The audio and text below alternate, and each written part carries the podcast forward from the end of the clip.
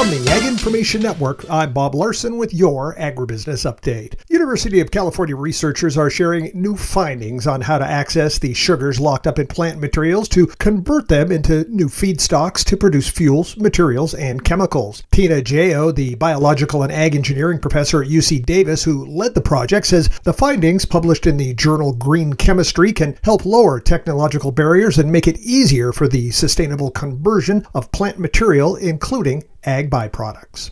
And according to the National Chicken Council's 2024 Wing Report, Americans will devour 1.45 billion wings while watching Kansas City and San Francisco battle in the Super Bowl. Compared to last year, this year's projection is flat, with USDA reporting chicken production levels down slightly and wing stocks in cold storage down 13% in November. Retail fresh chicken wing prices are down approximately 5%, and frozen wing prices are down 11%.